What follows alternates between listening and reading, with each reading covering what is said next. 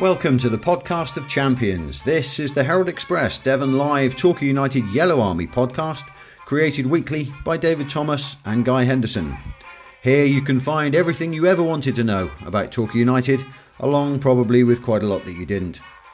You can find the podcast in the Torquay United section of devonlive.com, or you can subscribe to us on iTunes. Welcome to another one of our close season Torquay United podcasts. Um, yeah, it won't be long before the football starts up again, will it? Don't, don't, guy. We're Don't. all slightly shell shocked from We're in watching demob the, uh, mode at the moment. we are. We're still in demob mode. but slightly shell shocked from watching these uh, Champions League semi-finals over the last couple of evenings. It's more than you can Absolutely fantastic. handle, isn't it? I did. I did feel for Paul Glenn Hoddle a little bit in the studio last night. exactly. he's, a, he's a man who, who probably needs to be taking things a little bit easier. No, um, no extreme shocks or stress or anything like that. So Spurs, Spurs did him proud there, didn't they? The, the, the, the pundit who seemed to lose it the most was the one who hadn't played for Spurs, which was Yeah, it's true. um, uh, Ferdinand, wasn't it? Yeah. He, he was uh, almost through the roof. It was, but uh, do you think that? Um, I mean, we'll get on to Torquay United in a minute. But do you think a final between Liverpool and Spurs can possibly live up to, e- even begin to live up to those two semi-finals? Uh, well, at the risk of upsetting all my Spurs supporting friends, I thought the Liverpool Ajax final would be the, Yeah. the real kind Yeah. of like right lads, gloves off, ninety minutes of mayhem final.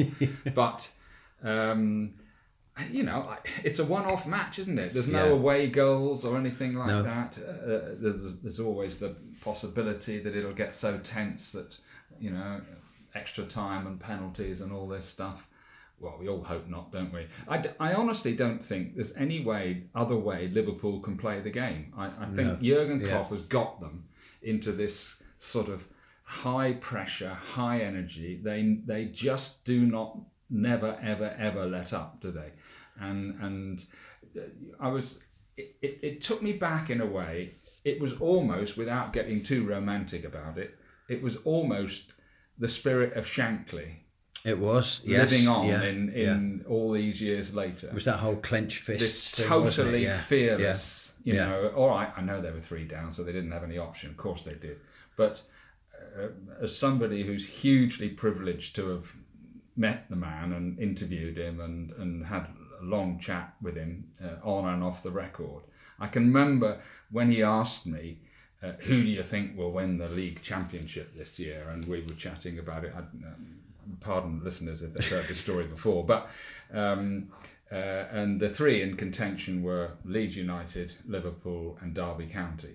yeah, And and uh, uh, I I said, well, I thought Liverpool would win it, and I wasn't trying to just because I was sat with him, but um, and he went, I, I, I, I don't know, I don't know, and and and I said, well, Leeds are strong. He said, no, no, no. He said he, he wasn't worried about Leeds. Yeah. He said Derby County are the ones that I'm worried about. This was in Yeah. March time, and he and he and I said, oh, why is that then?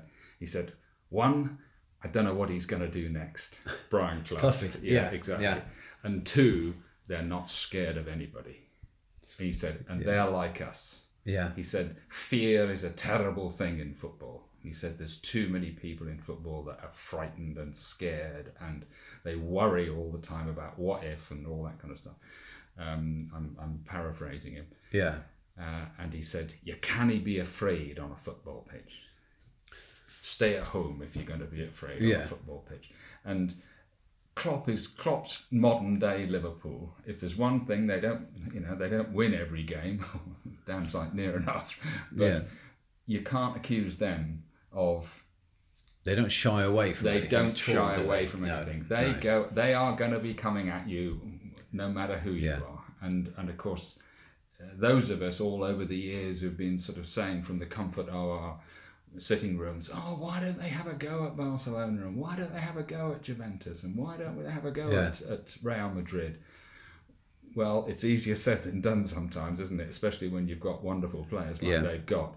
But my goodness, didn't Liverpool make Barcelona defend the other night? And of course, in the end, they couldn't handle it. But you have to have such a high level Yeah, of energy and commitment and belief, you know. Uh, the fitness levels of the players are, are just through the roof, aren't they? I mean, you know, obviously everybody's praised Mane. I mean, goodness sake, he was nearly as good as Saikou Janneh the other day. He at, was uh, getting Concord close? Rangers. He was getting he was getting close. But um, you know what I mean. And, and and Barcelona could not handle. And if the game had been another twenty minutes long, we all know which team would have been out on its feet first. Yeah, yeah, And, no, that's and, true. And, yeah, and yeah. you know that you great things like that only ever happen to teams and individuals who will not go away. Hmm. You know, and uh, all credit to them. And of course, the following night, having just got, just about got over that, what happens next? Extraordinary. Spurs were very different, though. I, I confess, I did send a message to a mate of mine in the first half saying Spurs are nowhere near good enough here Well, because I- they, I don't think they were. I the texted my nephew, who's a huge Yeah. Liverpool fan, and was still recovering from the previous night. And I said, "It's Liverpool v Ajax. Don't worry about that." Yeah, And then about an hour later. Then later, Lucas Moura, yeah. an, hour, later, I'm on the phone to him saying, "Whoops, sorry.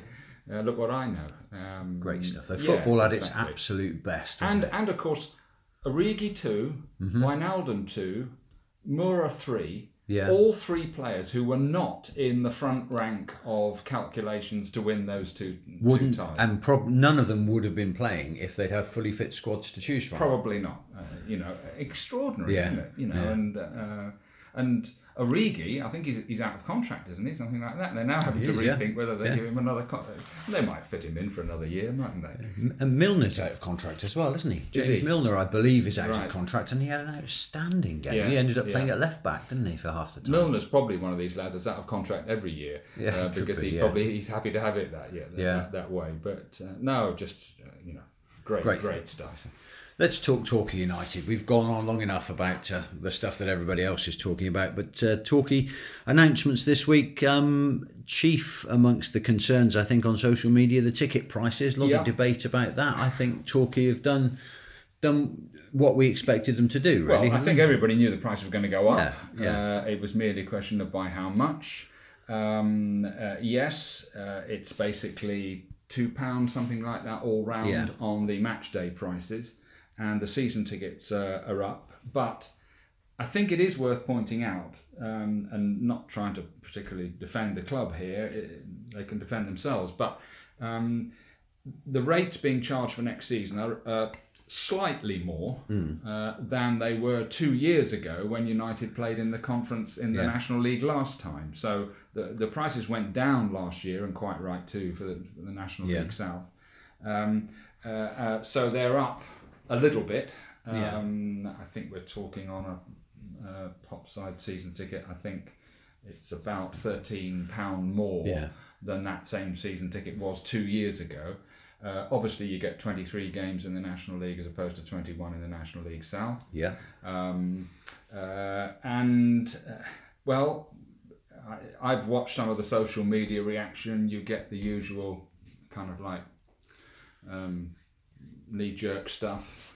Uh, and then you know you get the others going in and say, well, if you don't want to buy it, don't bloody buy it. yeah, and and, it. and, uh, and some, you know, Torquay's progress up through the leagues has to be paid in some part. It does. by the fans, Yes. In doesn't other words, you know, whether it's Clarke Osborne, St Francis of Assisi, or the Man in the Moon, uh, you can't rely on somebody like that just to keep writing the checks out to employ the players or better quality of players. The money's the money Yeah. is has got to come from somewhere, um, and you know, as I think everybody's probably seen Gary Johnson has, has since uh, been out there banging the drum, saying, you know, uh, uh, the more season ticket holders we get, the you know, the, the better I can do my job. And he, I think his phrase was, you know, you buy the tickets and I won't let you down, sort of thing. Well, Exactly. um, you know, and, and I think quite a lot of people have responded that to that and said, you know, the old "in Gary we trust" uh, Yeah. line.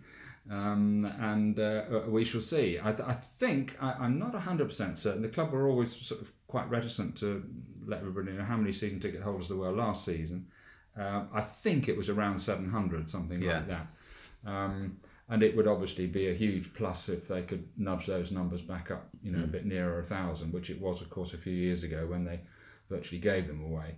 Um, But people, I mean, people are going to see with huge respect to the place that we've been this season, National League South, which I think we've all enjoyed immensely. But people are going to see a slightly better standard of football next season. They're going to see slightly bigger and better clubs next season. So you have to expect to pay a little bit more, don't you? Yeah, well, I, I don't think anybody anybody who thought that the season ticket prices and the ticket price are going to stay the same, I think was living in a fool's paradise. But um, of course they were going to go up. Apart from anything else, you get for a season ticket, you get two more games to Yeah. watch as, as Yeah. opposed to this season. But um, yeah, I, I mean, if United are going to keep progressing Yeah. uh, and keep moving on up and hopefully have a shout of getting in back into the football league next season that isn't going to come on the rates that were being charged last No. season and and um, the, the, the other thing of course is that the summer as all people who have ever run and obviously we're not in that bracket run lower division football clubs the summer is a hugely problematical and difficult Yeah. part time of year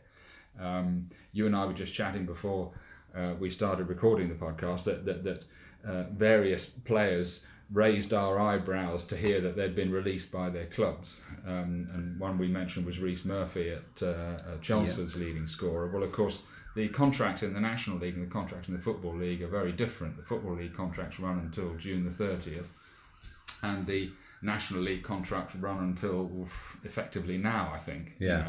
know. Um, uh, and of course, there is absolutely or very little money coming into non-league clubs over and above what they can raise through Yeah. season ticket sales and, and, and sponsorship. There is still the drip drip from the football down through the football league and the Premier League coming into football league clubs. Yeah. Uh, so they have an additional help to pay their players through the summer, and that's why so many clubs in at national league level basically clear out their playing staffs. Yeah. It doesn't mean that they don't end up taking some of them back in August, um, but um, to try and avoid this void Yeah. of, Yeah. of, of income coming in.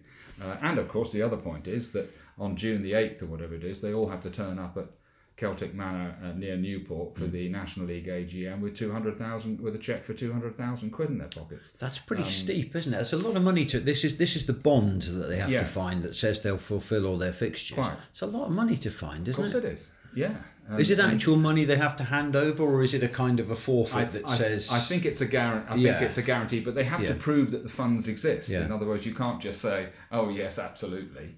You have to prove that you have two hundred thousand pound in your uh, bank account, uh, uh, and uh, as far as I know, I, no, I don't think you actually physically have to hand it over, but I, I'm I'm not certain about that. But that's what you have to do. Yeah. And that was the huge problem, or part of the huge problem, when the takeover of uh, Dave Phillips's supporter yeah, regime yeah, um, you know, when that consortium was being put together, and of course it very st- quickly started to um, uh, get smaller. yeah, Um, you know, part of the issues was that in June time, when when when the thing was still being yeah. formed.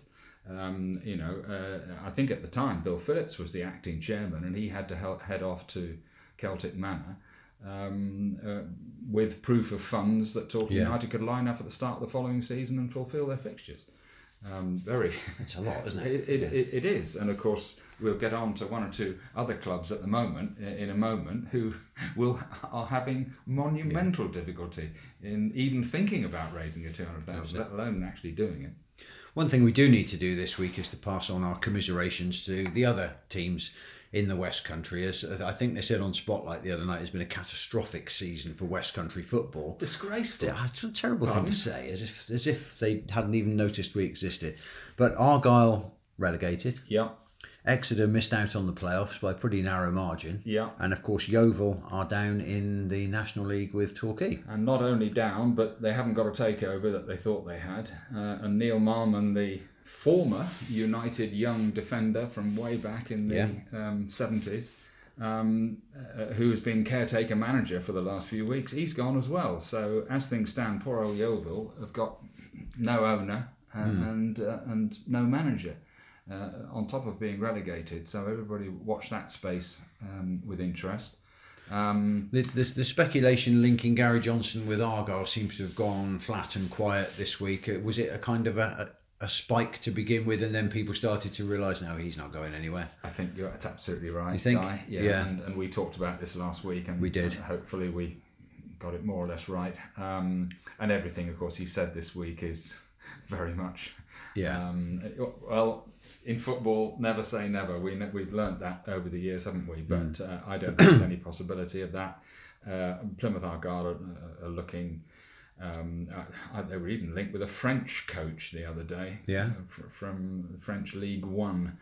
Um, uh, so I think that'll be a little while. Interestingly, of course, they've announced their retained list and got rid of a whole load of players. Yeah, yeah. Uh, you'd have thought it might have been a help if the new manager had had some say in that, yeah. but of course they didn't get rid of Derek Adams until one game to go, right or wrong. Um, so they presumably our old friend Kevin Nancekivell and one or two others have done the retained list. He did get a win under his belt, didn't he, Kevin? I mean, did, he has at least got a hundred percent record as yeah, Argyle yeah. manager. Um, despite that remarkable um, goal that Scunthorpe Yeah. scored, uh, I was in two minds about that. I, I the goalkeeper obviously wanted treatment, uh, but he was on his feet, the Argyle Yeah, goalkeeper, yeah, and.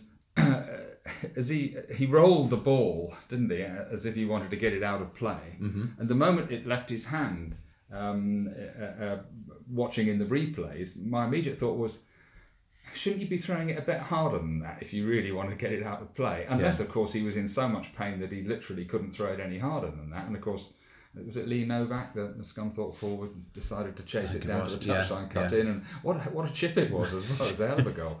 But it caused sparked off some scenes. it did, it Yes, did, and, yeah. and but I, it's in a match of such importance. Everybody's been bound up with Plymouth Argyle, yes, of course, and and we do sympathise with them going down. But it was Scunthorpe had to win to stay up themselves. yeah. So to to absolutely slaughter Scunthorpe in those circumstances, all right, it was a most unfortunate incident, but. They're trying to they're trying Yeah. to stay in, in League One for goodness sake. We've all Um, had some boisterous last day of the season games against Scunthorpe, haven't we? Oh, no, t- take us back. But uh, you know what I mean. And and I, I, I just thought, well, if you're going to throw it out, throw it out. Yeah, yeah. Um, but uh, that may be being unfair on the keeper, and, and maybe he was in so much pain that, uh, um, and of course he did have to uh, to go off, I think, didn't he, in the end? But anyway, there we go. Argyle are down, Exeter are not, but not going anywhere, uh, and Yeovil are down with us. Torquay the the sole success story Wow. in the, in amongst the senior clubs. Yeah, and uh, long may it continue. Indeed. We talked a little bit earlier on about some of the players who've been released here and there. There's some quite interesting names. I mean, this, Well, we always look, don't we, for, to Yeah, pop up ex-Torquay players who, of course, many of them scattered all around the country at different levels. now Rhys Murphy being released at Chelmsford, we've just gone into the details of, of why they might release him, but he's the second highest scorer in the division behind uh, Jamie Reid, obviously. Um, he's been at Plainmoor before. Uh, do you think he's the kind of player that we might be looking at, or is he going to be? He, he wanted to move back to the home counties, didn't he? He wanted to be back in the London area. I, I would have thought not. No. Uh, in other words, if if if you're asking me straight, will Rhys Murphy be lining up in a Torquay United shirt next season? No, I don't think he will No. be. Um, I'm sure he will get a decent club. Uh, Yeah. uh, he's a good player and will score goals definitely at this level and maybe even at national national league level. But I think Gary Johnson is looking for a different type of Yeah. striker. Um, it was interesting. We had a he and I had a long chat on Monday this week, which, in fairness, we usually do. Um, and he was privately saying, uh, only privately because I haven't used it yet, but um, uh, uh, that the type of person he's he's very strong on the type of character and personality who wants to come here and buy into Yeah. the way Torquay United are going to play, the way they're going to train, the way they're going to prepare.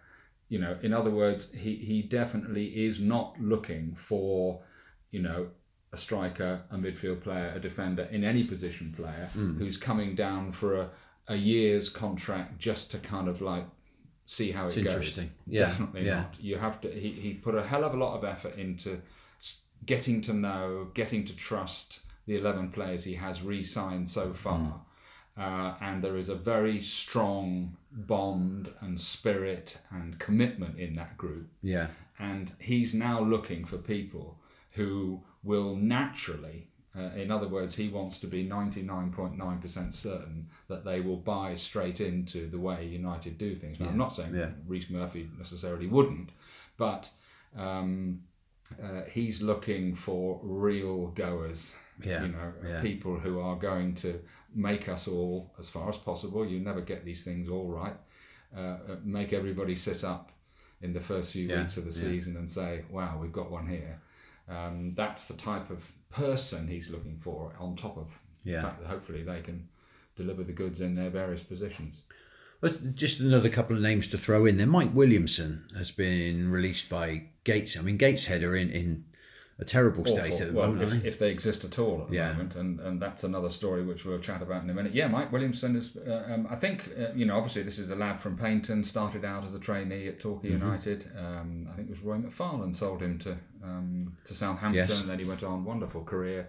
Um, uh, Southampton, uh, Newcastle, Newcastle, yeah. uh, Wolves, and Yeah. then he went back to Tyneside after his time at Wolves. I think he was at Oxford for a little while actually Mm. for a season, um, uh, and he ended up going back to Gateshead, and I'm pretty sure that's because of for family reasons. Yeah. Um, uh, but and I think you know kids at school and all that kind of stuff. Yeah. Um, but of course, Mike Williamson is a Paignton lad through and through. I think technically he was born in Stoke, but that was only where his mum and dad were at the time. I think. Um, but no, he, he's a Paignton lad. Uh, very good player. Um, Yeah. Surely somebody will pick him up, whether it's United or not. Um, I don't know. Um, Chris Robertson was freed at Swindon. Yeah. We noticed this week, didn't we? Good Um, player. What a good player well, he's was. very committed, Yeah, wasn't he? yeah. I mean, obviously, a lot of these players, these names come up years later. Yeah. This is meet- 10 years ago, though, isn't it? Chris Robertson? Um, Martin Ling sold him to Preston in 2012 13. Okay, time. so not quite, Not but, quite, no, um, six, seven yeah, years ago. yeah. Uh, and of course, you you know, you never quite know. Hmm. You know, surely you know they've learnt stuff since and improved. You'd you'd certainly hope they would have done. Um, but obviously, when you haven't seen them for a very long time, you, you never quite know, do you? Yeah. Um, Jak McCourt, a name that a lot of United fans really liked. He was on loan to United from Leicester, midfield player, very Yes, hard he was. working Yeah, yeah. um, I think under Chris Hargreaves. Um, and he ended up going his Yeah. own way. United, he, he went back after his loan here, and he's played for some good clubs since. He's been freed by Swindon as well. Um, but of course, you know, when, when players are freed, sometimes it's because they want to be. Yeah. Uh, their contracts are up and they actually want to go somewhere else. Uh, but a lot of the time it's because Things they're haven't deemed worked out. Yes. exactly Yeah, they're yeah, deemed yeah. surplus to requirements so you know and and there is always a reason why a player is given a free transfer and why they aren't in somebody's first team Hmm.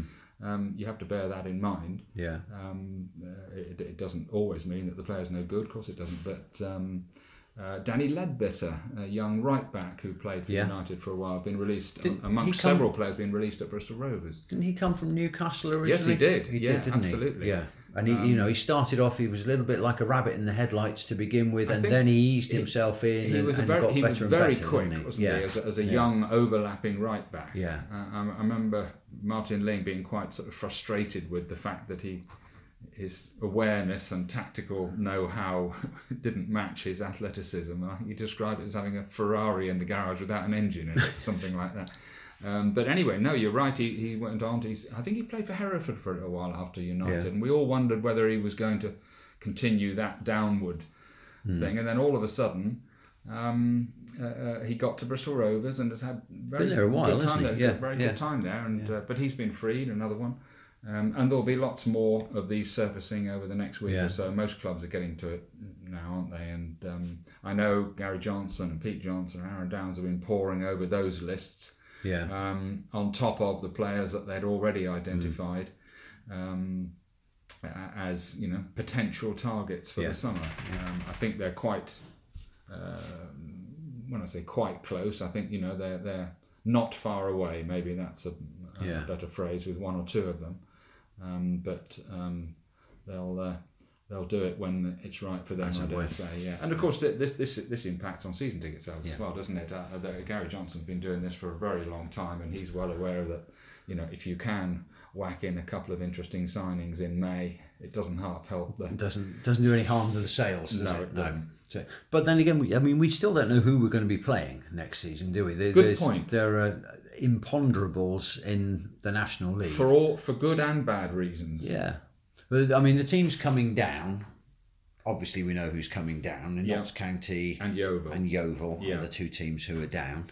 Um, The team coming up with us will be decided on Sunday. Let's talk about those first. The Playoffs. northern the northern playoff, Chorley versus Spennymoor. We don't between us know a great deal about either of those teams, I'm- but I'm- you would prefer I'm, I'm Chorley. Not having, I'm not having a pasty on that, the outcome of that match because I wouldn't have a clue. But, um, you, maybe you'd think that Chorley were favourites for that since Yeah. they're at home. And Spennymoor being all the way up in County Durham, we could probably do without a trip all the way up there. With all due respect, With great respect to the To the home good of referee George Courtney and um, Oh, very various other people well from done. Spennymoor, County Durham. yeah. Um, uh, uh, so yeah, we'll take Chorley. We'll take we? Chorley on that one.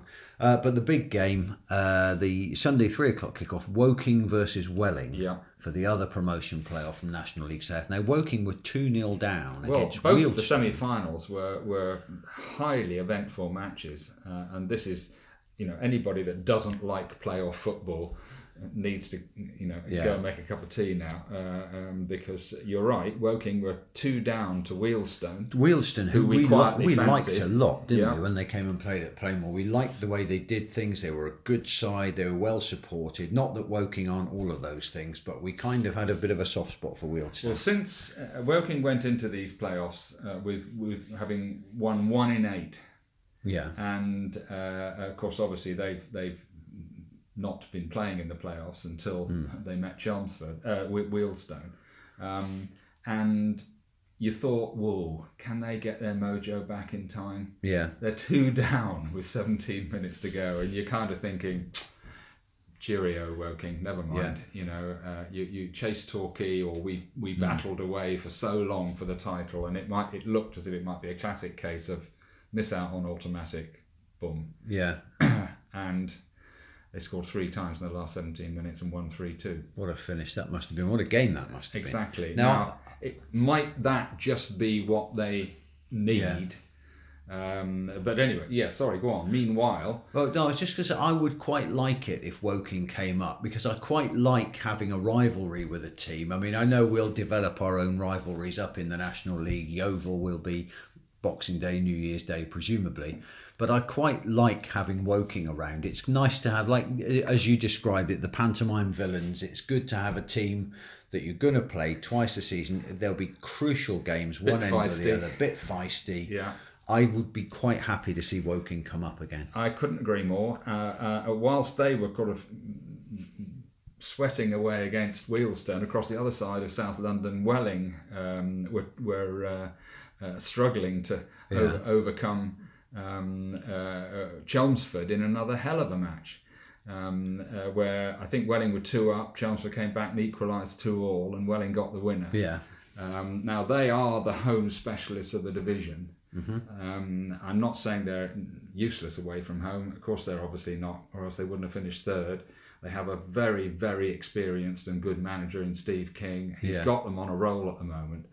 Um, uh, you wouldn't want to have a dime on it, but if you're putting a gun to my head, I'll just go for Woking on the grounds Yeah. that that comeback against uh, Wealdstone might just have switched them back on again. If if Woking are at their best, they should win. Yeah. Um, but we'll see.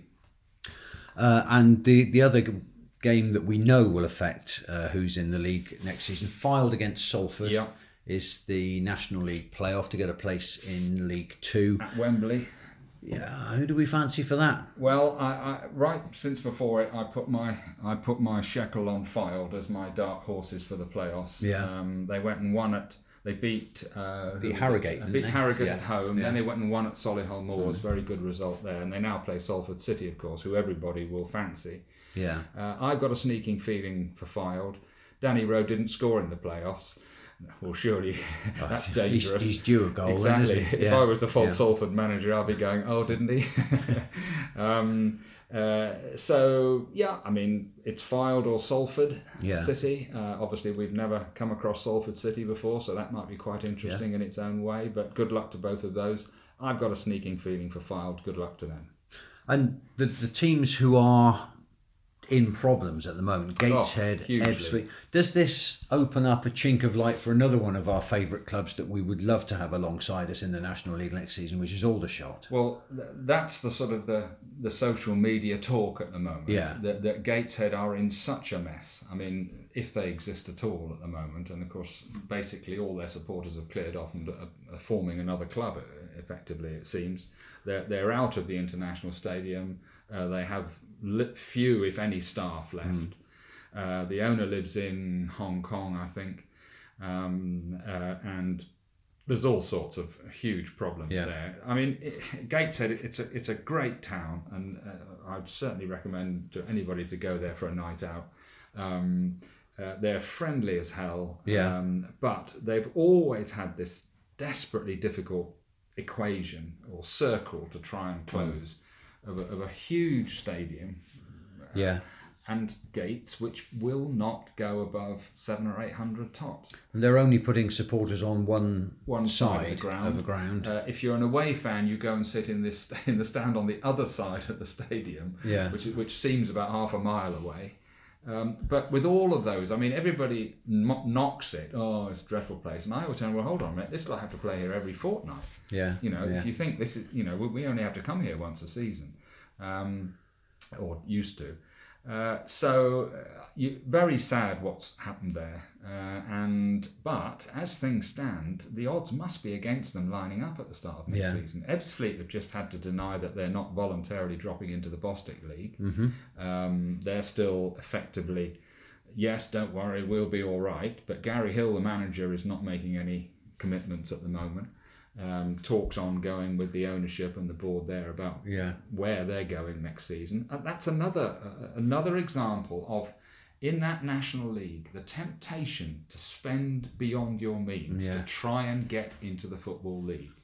Dale Vince at Forest Green always reckoned a place in the football league was worth a million quid Yeah. a year Yeah.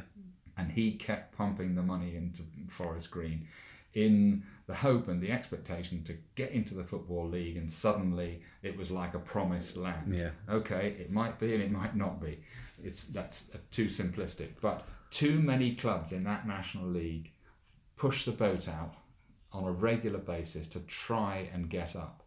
Uh, and they try and do it on gates that don't support it. It's a very simple economic uh, Yeah. uh, um, uh, calculation.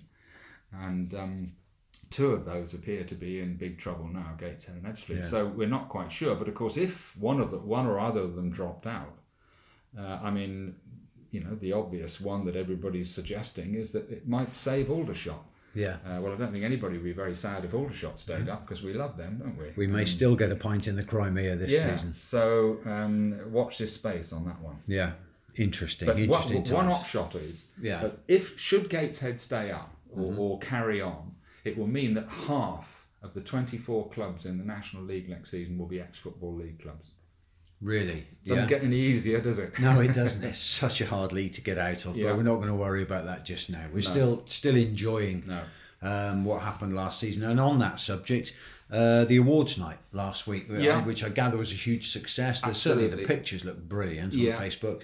A lot of the fans who went were uh, very enthusiastic about it. Yeah, I was indisposed with a, a, a embarrassing health issue, which uh, won't go into too much. No, no, I had a bout of the gout. I was thinking. I think you might have to. yeah, I. I had a bout of the gout, unfortunately, and, and couldn't make it. But uh, I was I was off my feet. But You uh, couldn't get into your dancing shoes. No, no, uh, all- all good now. I've taken the tab, still taking the tablets, doctor. Um, but anyway, no, all the reports were, and I've spoken to many people who there said it was a terrific do. Yeah. Um, very well put on, very professional, um, and everybody had a great time. Uh, uh, Gary Johnson was on top form, I Yeah. understand, yeah, as virtually the MC. Um, told a few jokes. Yeah. Um, uh, I think he worried afterwards that a couple of them had been a bit risque, but I don't think anybody worried too much. I didn't hear didn't hear a, a single complaint. It Um, no, sounded like a absolutely good not. one. He was Yeah. he was on on flying. He was, Yeah. and um, uh, every it was a very slick and well well run do. Um, obviously, we've had one or two one or two more awards. Yeah, it's answered a couple of the questions that we didn't know the answers to last week. Um, the player of the year we knew was Jamie Reid, but we know now that runner up was Asa Hall. Yeah, and in third place was Connor Lemonheigh-Evans. Yeah, yeah. Th- this is the vote, of course that was carried out um, for the club by the Supporters Trust uh, on the last home game of the season. Yeah. Uh, and the young player, uh, we knew that Saikou Janneh had been named the young player because they announced that at the last game. But in second place on that one was Ben Wynter, Yeah. and third place was Jake Andrews. You, you, you kind of think about Ben Wynter, don't you? These people, you, you, it does bring you back to realise how, how young. You think of him as one of the senior pros, don't Well, you, Ben Wynter? there you go. It, it's uh, you know even players like Kyle Cameron, Yeah, you know uh, Sean McDonald, regular senior first team players, 21, 22. Yeah. um, so uh, no, no, all good, and many congratulations to Anne Shepherd, who has been working at the club. Uh, voluntarily most of the time. Yeah. Um, I think she at one time she was on the staff donkeys years ago in the commercial department. If you if you weren't down, I'm very sorry. Um, volunteer of the year, she is definitely Yeah. a volunteer now. Sells 50-50 tickets as if her life depends on it. You know, you Yeah. do not refuse Anne when she comes up and offers you a 50-50 ticket. Many congratulations to her. And I think that was partly it wasn't the whole point of the evening, but partly the point of the evening. The club wanted to thank a lot of people Yeah. who give their time and commitment and effort on a week in, week out basis. And those nights sometimes are a chance Yeah. for the club to um, to say thank you to those people. And uh, the general verdict was that it would have done credit to a, a club at a much higher level. Yeah. Um, and for that reason alone, uh, you know, it, it, it must have been a, a Ticks box the tick. boxes, absolutely. And I, I gather there was a bit of a sneak preview of some shirts. Yeah, there's the club are bringing out, or, or Pro Direct, the club's shirt uh, suppliers are bringing out a, a, a 120th 20th anniversary shirt, Yeah. commemorative shirt, not a not a playing strip shirt, uh, and that was was on show. I think Mm-hmm. it's mainly dark blue with 1899 and club badge on and that sort Yeah. of thing as a, as a leisure shirt. I understand that's going on sale quite soon through Pro Direct.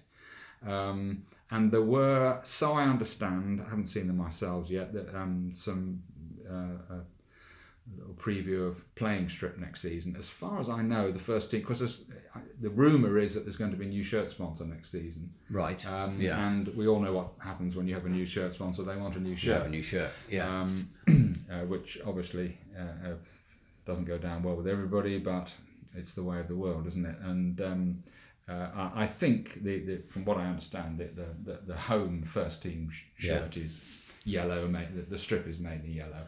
Uh, it's not a huge departure from what we already know, which would be good. Um, and then again, those tho- those those shirts are going to be revealed fairly uh, quite soon. So Yeah. I understand. And they're changing the away strip. Do you know? I'm not a big fan of the pale blue, Dave. I'd, Oh, I'd like us to get back into a white away strip. Yeah, But- oh, right, that's interesting. Yeah, I, I, I think I think the pale blue has gone down okay this season. I know what you mean, uh, and I, yeah, I, I I've seen better away strips. Yeah. definitely. Um, but uh, yeah, not quite, not quite sure. I, I mean, if there's a new f- f- home first team strip, Yeah. then I'm sure there'll probably be a new away away strip as well. Interestingly, over the last couple of weeks, I've seen several people around talking of away strips. You remember that one, the, the black strip that we Yeah. had with the sort of yeah. There's no point in me demonstrating this because we're speaking on um, on audio, but the, a sort of a zigzag yellow across the chest. Yeah, goodness gracious. With that was, When a, that? Spark World shirt, Was wasn't it? Yes, Oh, it was. right, yeah, right. but I've seen a few of those around town. People must be digging them out for some reason. Yeah, it's summer, isn't it? It is. You know, yeah. all the shirts come out. So we, while we were getting a little bit nostalgic there, we were talking earlier on that we ought to um, we ought to do a little bit around the anniversary of Torquay's first trip to Wembley. We are coming up, believe it or not, it will be 30 years on May the 28th since the Sherpa Van final, surely. since the Sherpa Van Trophy final game against Bolton Wanderers, 1989. That one was. So we thought we might have a little bit of a chat over the next couple of podcasts about because that was huge. I mean, I know we've been to Wembley a number of times since we have our own reserve parking spaces there, and, and you know the, the chap who runs the lift says, "Oh, Mr. Thomas, back again." but to go to the old Wembley, that was such a huge occasion, wasn't it? And the season that had led up to it was a remarkable season because it, it, it took two years to turn around. We're talking, aren't we, at the end of a season in which the Netflix film, Yeah, yeah. Um, The Jaws of Victory, uh, has made such an impact, uh, not at home and apparently abroad as well, from the response from people around the globe.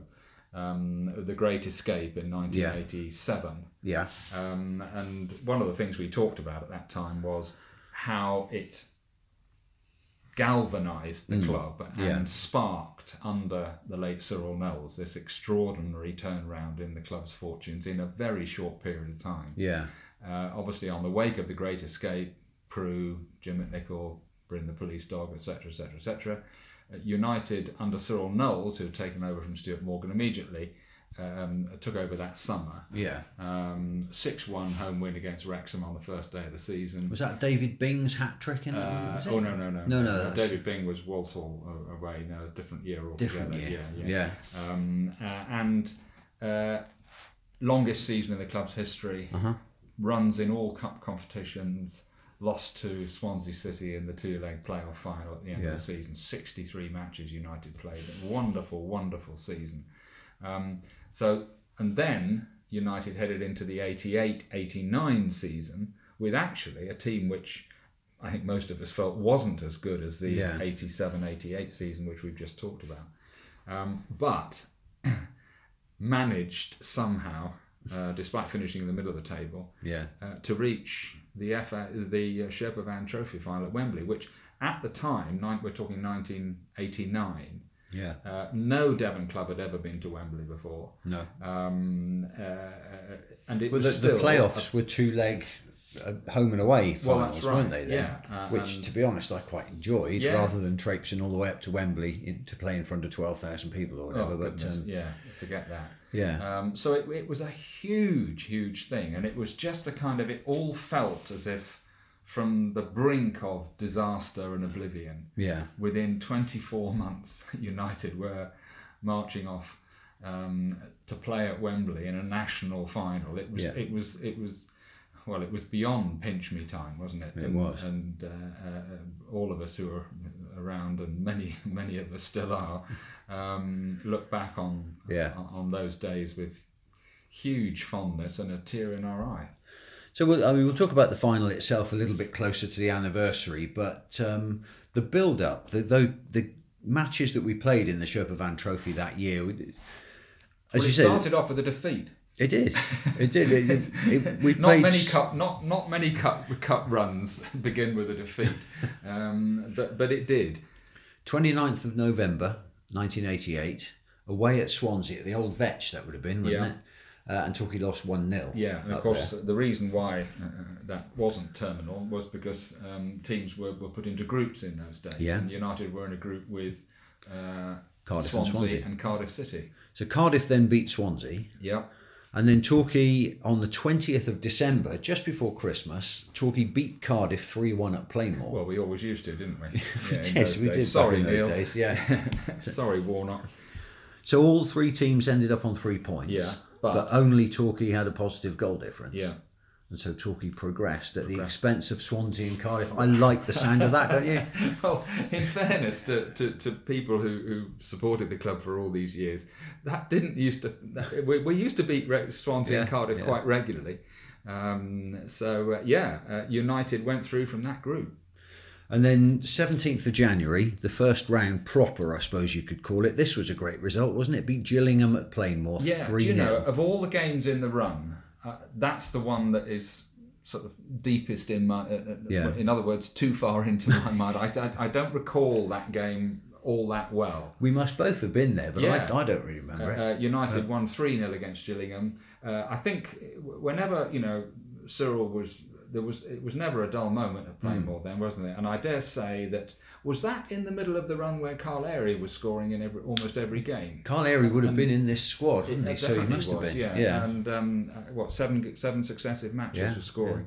Um, but anyway, uh, they beat Gillingham three 0 at home.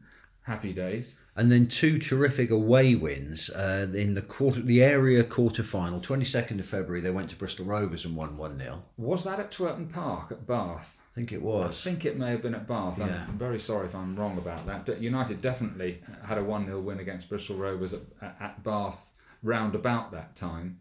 Uh, it may have been the year before, but still, you know who scored. Loram. Mark Loram. Mark Loram. Mark Yeah. Loram. He did get some goals in this run, didn't he? The great Mark Loram. I, I mean, he was absolutely in his pomp then, wasn't he? I mean, but it, he was one of the best players that you'd ever see at Plainmoor. I'm only I hesitated there because the guys on the um, the Talking Talkie uh, blog have been asking about putting together a team of your top eleven players or your favourite eleven players, and I've been giving that quite a lot of thought. And Mark Loram is the first name on my team sheet. I have I, to say. I, I'm Well, he's the very second sorry after that I didn't see. but- I never saw Don Mills play, and I never saw Sammy Collins and Ronnie Shaw and you know Ernie Pym and, and, and Tommy Northcott and that lot. Uh, They're just a bit before my time.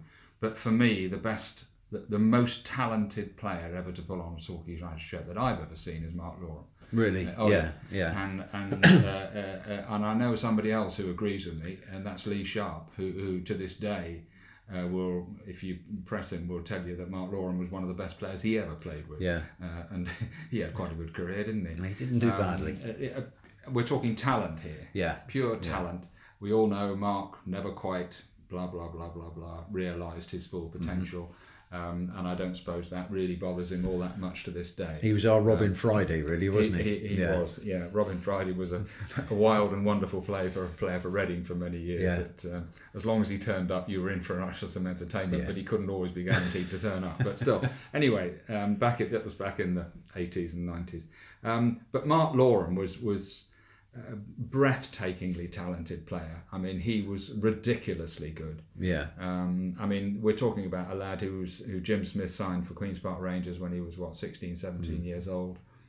Um, uh, he, what the, they say, you can take the lad out of Brixham, but you can never take Brixham out of the lad, can you? Yeah, And I don't mean, and that's in in not to knock Brixham by any stretch of the imagination, wonderful place, but Mark was a South Devonian Yeah. to his bootstraps, uh, and he couldn't handle living in London at QPR. Jim Smith was, uh, by the way, Queens Park Rangers was second in the old First Division then, Yeah. chasing Liverpool for the title, and Jim Smith was virtually ready to chuck him into the team. He, He'd been taking the mick in QPR's reserves.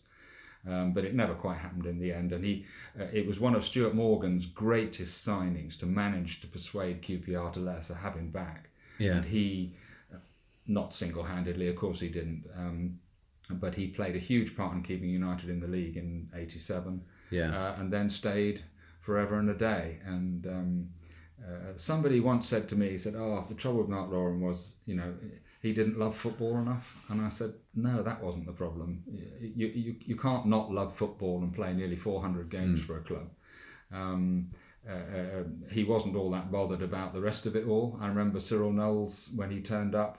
Um, United won a game, and Loram was absolutely brilliant. He, he, he, Cyril Knowles could not believe that he had inherited such a good player, but he Yeah. quickly realised that Mark away from the club was, you know, uh, um, uh, couldn't be entirely relied on. Um, uh, and I can remember writing in the Herald after one game, extolling what he had done, and Cyril pulled me aside a couple of days later, and he said, "Look, Dave," he said, "go go a bit steady on the on the Mark Loram front, will you?" And I said, "Why?" And he said, "Look, I don't want him." Thinking, you know, getting too big-headed, and I said, "Cyril, it doesn't matter one way or another. He won't." He said, "That never, that, it's never ever, that, that will never be an issue."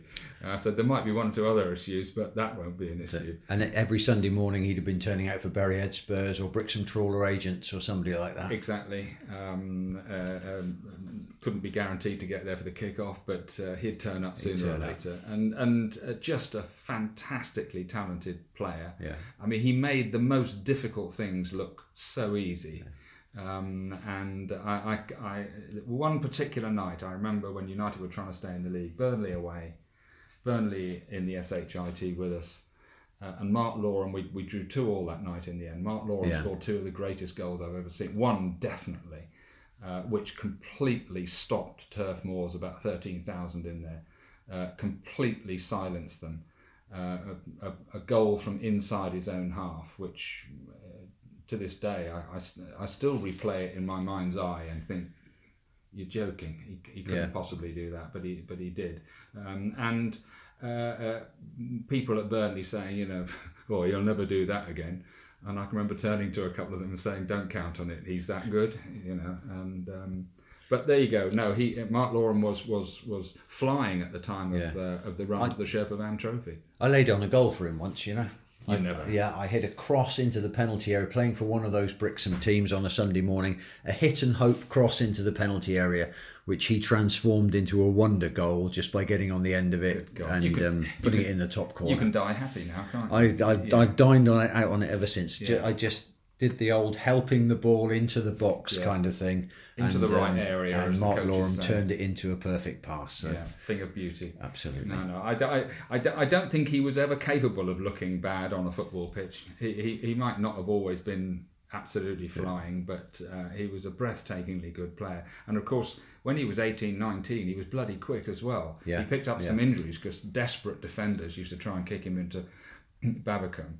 And and uh, um, but bef- and he, and he was never quite as quick Mm. after some of those injuries. Um, I can remember Ally Robertson at Wolves, well, basically assaulting him uh, off the pitch, Yeah. and he ended up in hospital. And we thought, goodness gracious, we won't see him again for weeks and weeks and weeks. And he turned out the following night on uh, at Swansea on Tuesday, stood on the touchline, they couldn't get the ball off him. um, just just a, a a fantastically good player. Yeah. Uh, and of course, we were we diverted a little bit from the run. Let's get back to it. Well, the, the next game in the run was a game that Torquay he weren't scored ex- the winner at Bristol Rovers, by the way. Yeah, Torquay weren't expected to win. They were away at Brentford. yeah. 21st of March. Um, and Torquay went and won that one 1 They did one well. nil away because Cyril Knowles' teams tended to win one 0 away from home, didn't they? Yeah. They, they were like they were like the Middlesbrough stroke Tony Pulis of uh, of the lower division. They didn't give a lot away, did oh, they? No. goodness, absolutely five three two formation, drilled, disciplined, and ferociously determined. Yeah. Which brings us to the area Phil Lloyd, by the way, scored at Brentford. I'm pretty sure. The area final against Wolves, Yeah, which sou- again, southern area and northern area. Yeah. That's right. Which I mean, uh, Bolton played Blackpool in the northern area final, Yeah, beat yeah. them over two legs. Bolton, by the way, who who United had done the double over the previous season. Yeah. Bolton actually ended up winning promotion, and United lost out in the playoffs. But Bol- uh, uh, United beat Bolton two one at Plainmoor and two one at Burnden Park that season, and they were then the following year in what's now League One, Yeah. um, and they played Blackpool. I'd forgotten that. So Torquay lost at Plainmoor on 12th of April, 2 1. Yeah. Wolves won at Plainmoor. Did Steve Bull get both of those goals? Um, he definitely got one, didn't he? I think he did. I think he probably did. Uh, Dean Edwards scored for United, Yeah. uh, which is a goal that's often forgotten by many fans, but it turned out to be absolutely crucial. Yeah.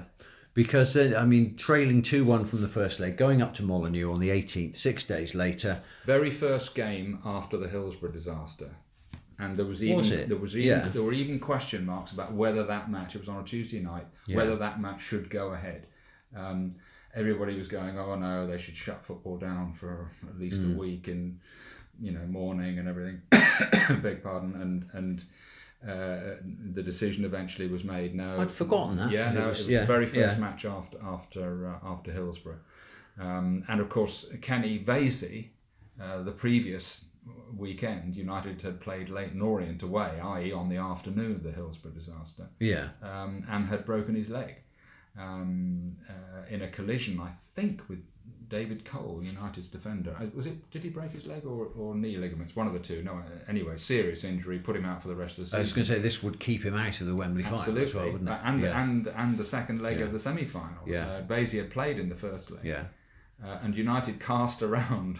Who on earth are we going to get to play in goal uh, at Wolverhampton Wanderers? Yeah. in in the semi-final second leg of, of this Trailing huge by. trailing two one. Yeah. and Cyril turned to Kenny Allen, who who had of course been the goalkeeper, Mm. his goalkeeper the previous season. Um, the great Kenny Allen, who of course anybody who's watched the Netflix film will will Yeah. will have seen him playing a leading part. And, to, and Torquay won 2 now. Well, just uh, 22 and a half, 23,000 at Molineux. Mm-hmm.